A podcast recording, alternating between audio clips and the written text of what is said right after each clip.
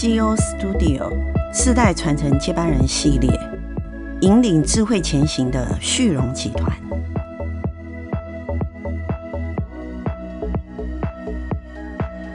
大家好，我是 Gina Branding 品牌专栏与品牌专业书籍作家 Gina。过去十几年来，服务台湾中小企业的品牌辅导工作。当然，今天还是非常荣幸作为播音室的主持人。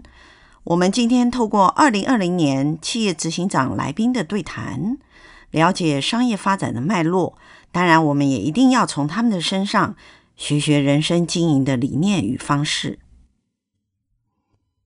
今年的节目呢，将分成两大系列：世代接班与女力系列。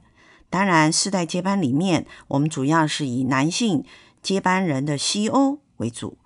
在今年的履历系列当中，我们当然一定会邀请台湾企业的女性领导者，谈谈他们在企业中如何突围，如何在所有的产业当中建立他们不可抵御的 CEO 人的风范。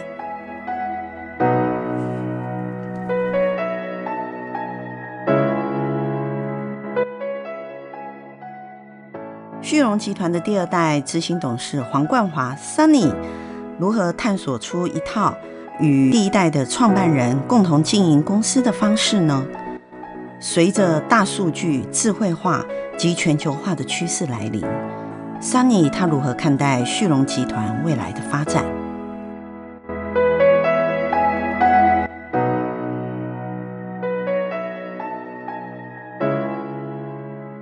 旭荣集团来讲，是你们在旭荣集团里头是怎么样去定义共治这一个？其实就好像所谓的成功学一样，成功学是很难复制的。嗯。因为每一个 case 或事件或者是一个企业的故事哦，它成功了以后，我们常常去哎，请问一下怎么成功的？而且我们的推论常常是后来的因果论，就是因为已经做到了，对，我们再去找很多蛛丝马迹来推演说，但事实上它是真的这样的原因呢？其实不一定。呃，所以我觉得每一个 case 都有每个 case 它自己的特色性，所以我现在所讲的分享 case 不一定适用于每个场合。我每次讲之前都要先讲一下，因为这个这个这个很多地方差别太大了，不不能拿一个模组去套用所有的蛋糕啊！对对对对对，这个模组模组没办法这样做，像好像夫妻相处一样，每对夫妻都不一样嘛，我没办法拿一套模式来运作。你可能今天对你太太讲的模式，然后然后其他家的话，反而变成大禁忌的都不一定啊。不行。那我们这共识的前提，我们家哦，我亲爱的妈妈是非常非常能干精明的一个女性企业家，基本上她是女版成吉思汗。我我必须说啦，如果一个 founder 他没有所谓像以前呃中国历史上的帝王，他怎么去开疆辟土？是的，他没有霸气，他怎么去征服地就竞争者？这个所以 founder 我常常看 founder 啊，创业者他的个性里头一定要有一个叫做霸气，他没有霸气，他没办法做 founder。我非常赞同军大姐讲的，同一件事情。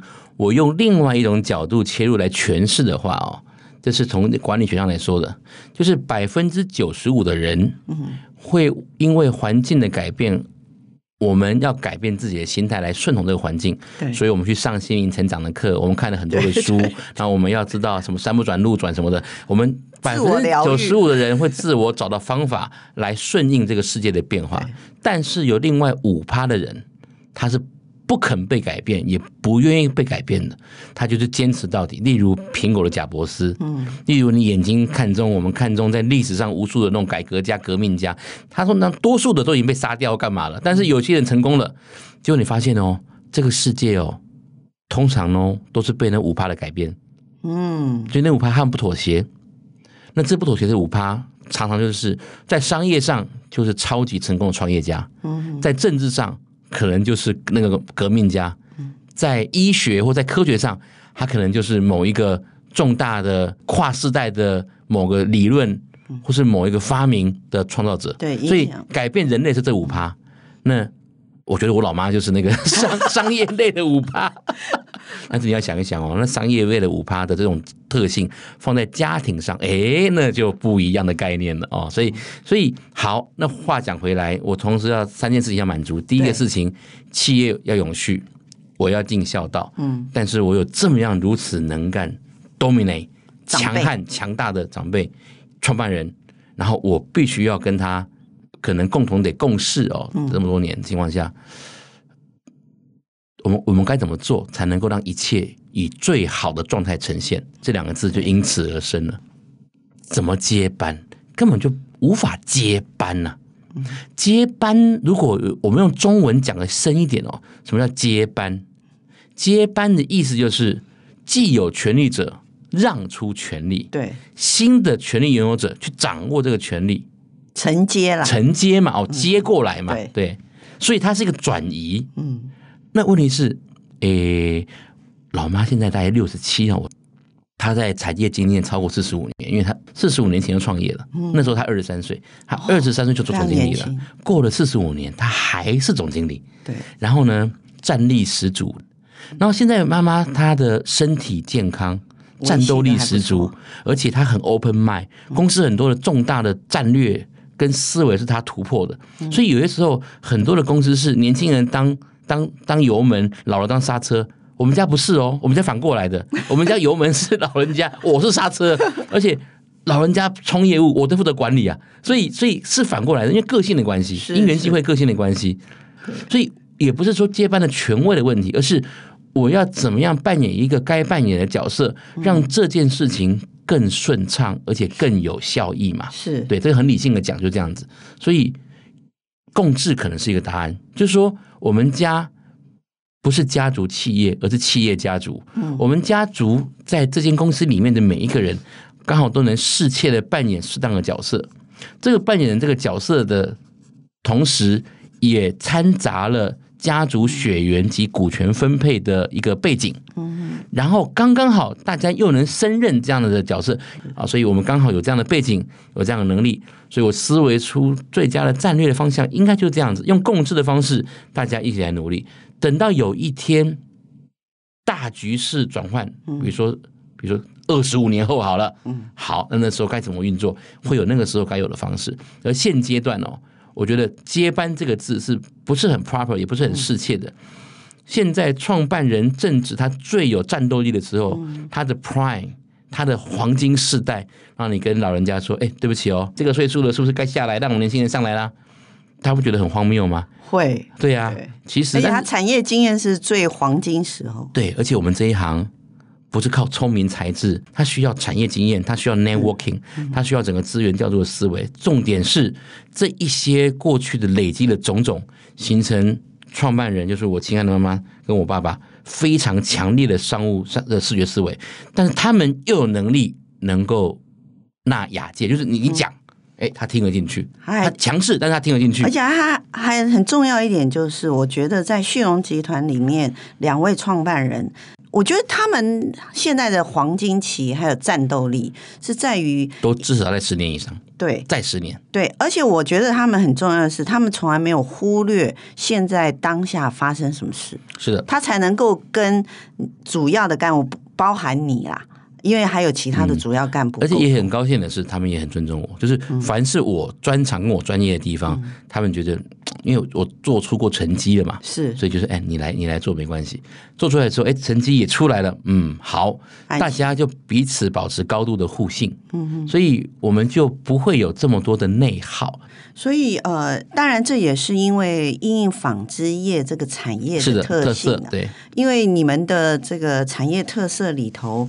呃，还有客户也也差不多是这样的模式，所以你们这样的运作，在这个产业来讲，也创造我们知道旭荣集团它在这这十年，应该是这十年来吧，哈的产值。我们呃，其实连续正成长二十年了，嗯，重点是内部竞争力，还有我们的体质是不是能够永续，我觉得最关键。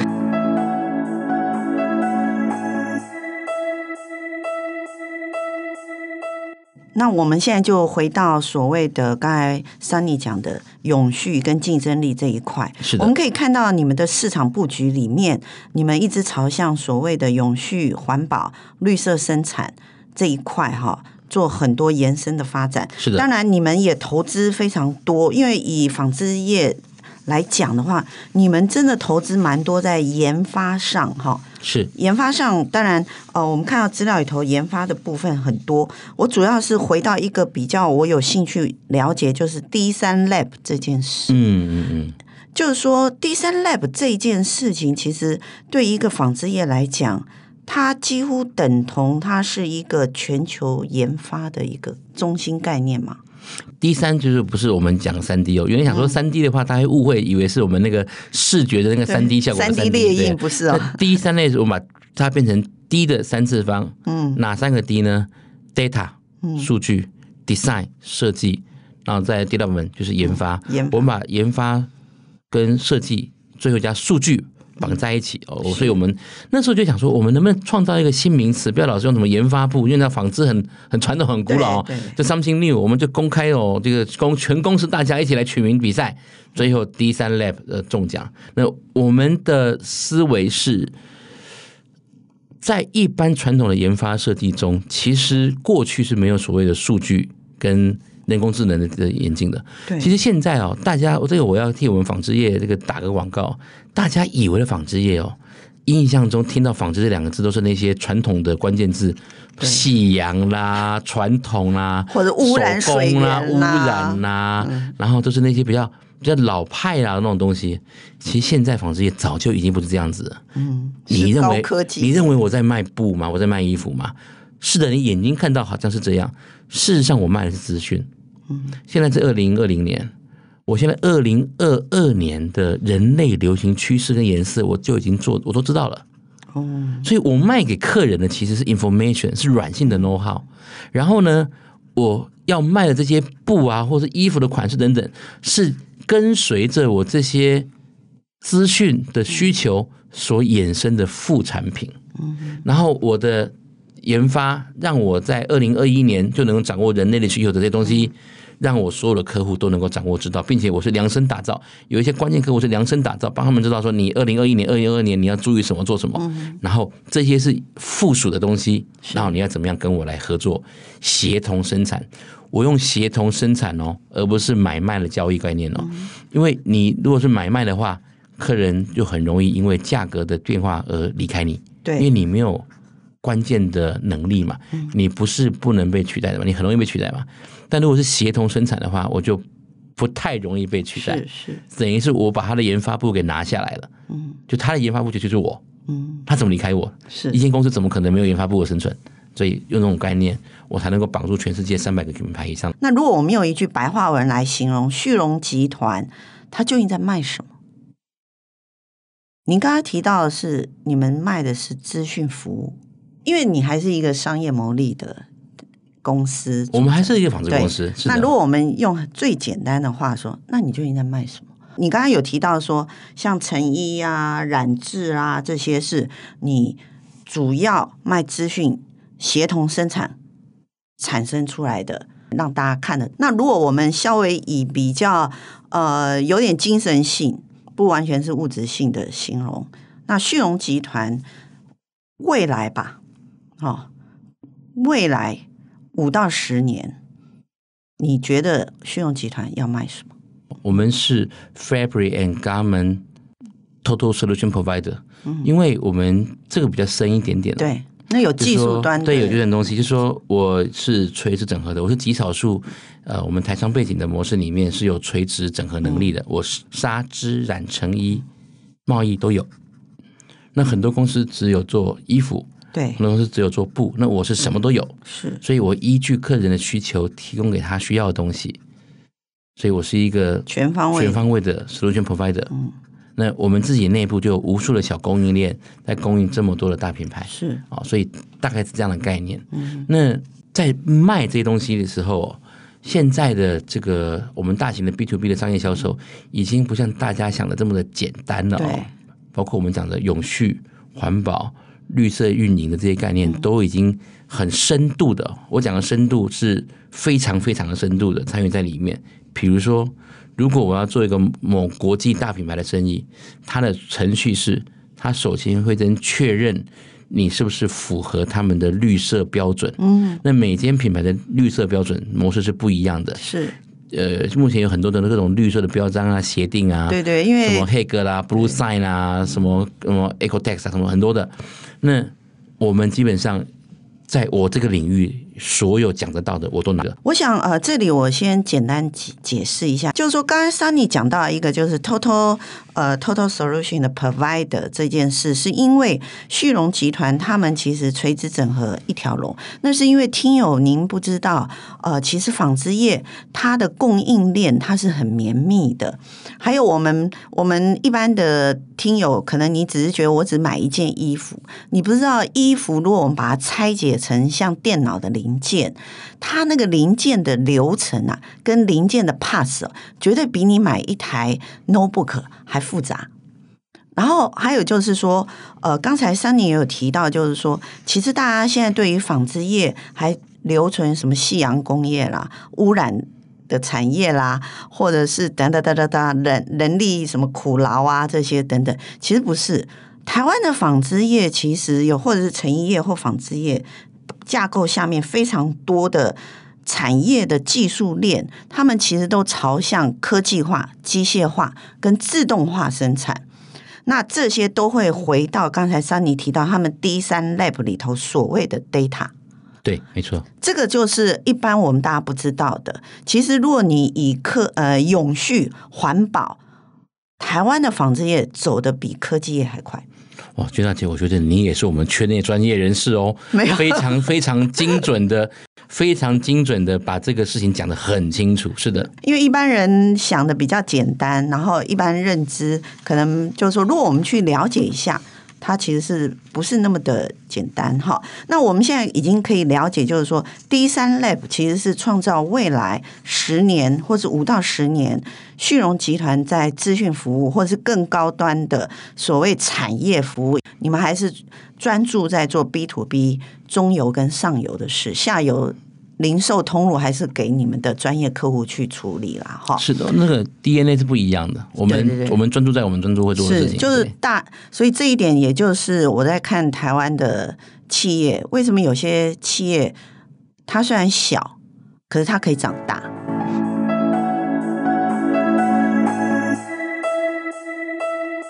最后一个小问题就是，那你可不可以给一下我们现在的年轻世代？一个鼓励的话吧。佛度有缘人哦，就是当你遇到很多人不 qualify 哦不行的时候，嗯、你要感谢他，因为他的不行让你相对的有竞争力。哦，你看到有人小确幸，你要谢谢他，嗯，因为他小确幸，所以让你有机会去抢夺更大的机会。要不然的话，每个人都要抢。哎，从小到大，你哪怕你是你们班第一名，你会是全台湾联考第一名吗？不会，学测第一名不可能嘛。对，那你如果你要第一名的话，你就要感谢那些不来跟你抢的人，让你有机会嘛。嗯，对呀，所以每一个人找到自己要的，然后就去做。二十五岁之前没有目标，正常啊，那当然正常啊。嗯、那哪有每个人都二十五岁前就知道干嘛的？又不是每个人都国父，对啊，不 是不是，又又每个人都贾伯斯，没有这回事。贾博士二十五岁前也是这边穷破潦倒，不太顺啊，还被人家 fire 什么的。对，所以我觉得这个东西，佛度有缘人，找到你自己的方向，不管在哪个时候，对了就去做，然后让自己过得。开心很重要，这个开心不是那种不负责任的那种玩耍、那摆烂的开心，而是你知道你要什么。如果还不知道的话，就想办法去知道。对，那就这样这么简单而已。所以佛度有缘人，择你所爱，爱你所择。然后你看到任何的不 qualify，你都要谢谢他，因为他的不 qualify 而成就了你。你对他除了感谢之外，你还做什么？对不对？所以感谢他。然后呢？对你的家人，对你爱的人，对你的子女，如果你是有子女的话，对你的子女，对你的父母，对你爱的人好一点，因为人生其实不是很长，一下就过去了，时间有限啊，所以大概是这样子。嗯，所以我们可以听到 Sunny 非常务实啊，因为处女座其实是非常务实的，可是务实之下还是有非常真心话。我觉得就是做吧。也不要想你是不是努力，你只要花时间下去做。我们只能 confirm 说，努力五年到十年之后上去那个人不是他这样子而已。就是你 believe 或 not believe，其实在于你的 action。嗯。然后如果你啊，那怎么五年十年那没那个好啊，你就你就保持这样子，OK，这是你的选择。对。五年十年之后，你还是啊，我还是这样子，然后你再继续去看着有成功的人，你还是说啊，他们就是这样子，呃，运气很好。嗯，That's it。我们常讲就是谁会在原地等你？没有人在原地等你。努力的人，他早就跑得很快了。好，是的。如果你还在想说没关系，我这样没关系，你就站在原地，后面你只会看到在你本来在你身后人已经跑到很前面了。所以做就好。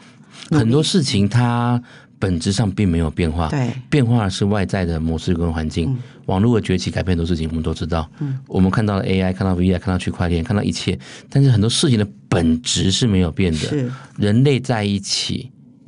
你想获得你要的，你就必须要有付出。是，然后这个世界很简单，专业的欺负不专业的。如果你觉得我说的话很专业，那是因为我下过功夫，我在思考，我在想，我在做，我犯过错。今天非常谢谢 Sunny 到我们的线上平台来分享。其实我们可以看到，Sunny 本身是二代的接班人，也是方的。因为他有做另外一个很重要天使投资的社群，这一个社群其实我相信，在 Sunny 这种初心，因为他刚才有讲嘛，做就对了嘛，哈，然后他也会去思考。我对于这个天使会的未来，我也非常期待哈。那我们下一次再找一个机会，请 Sunny 来跟我们聊一聊他跟其他创办人一起创办的四富天使会是怎么回事。我们今天谢谢旭荣集团的执 行董事啊黄冠华 Sunny 到我们线上来，我们期待下一次他来跟我们聊聊别的。谢谢哦，谢谢。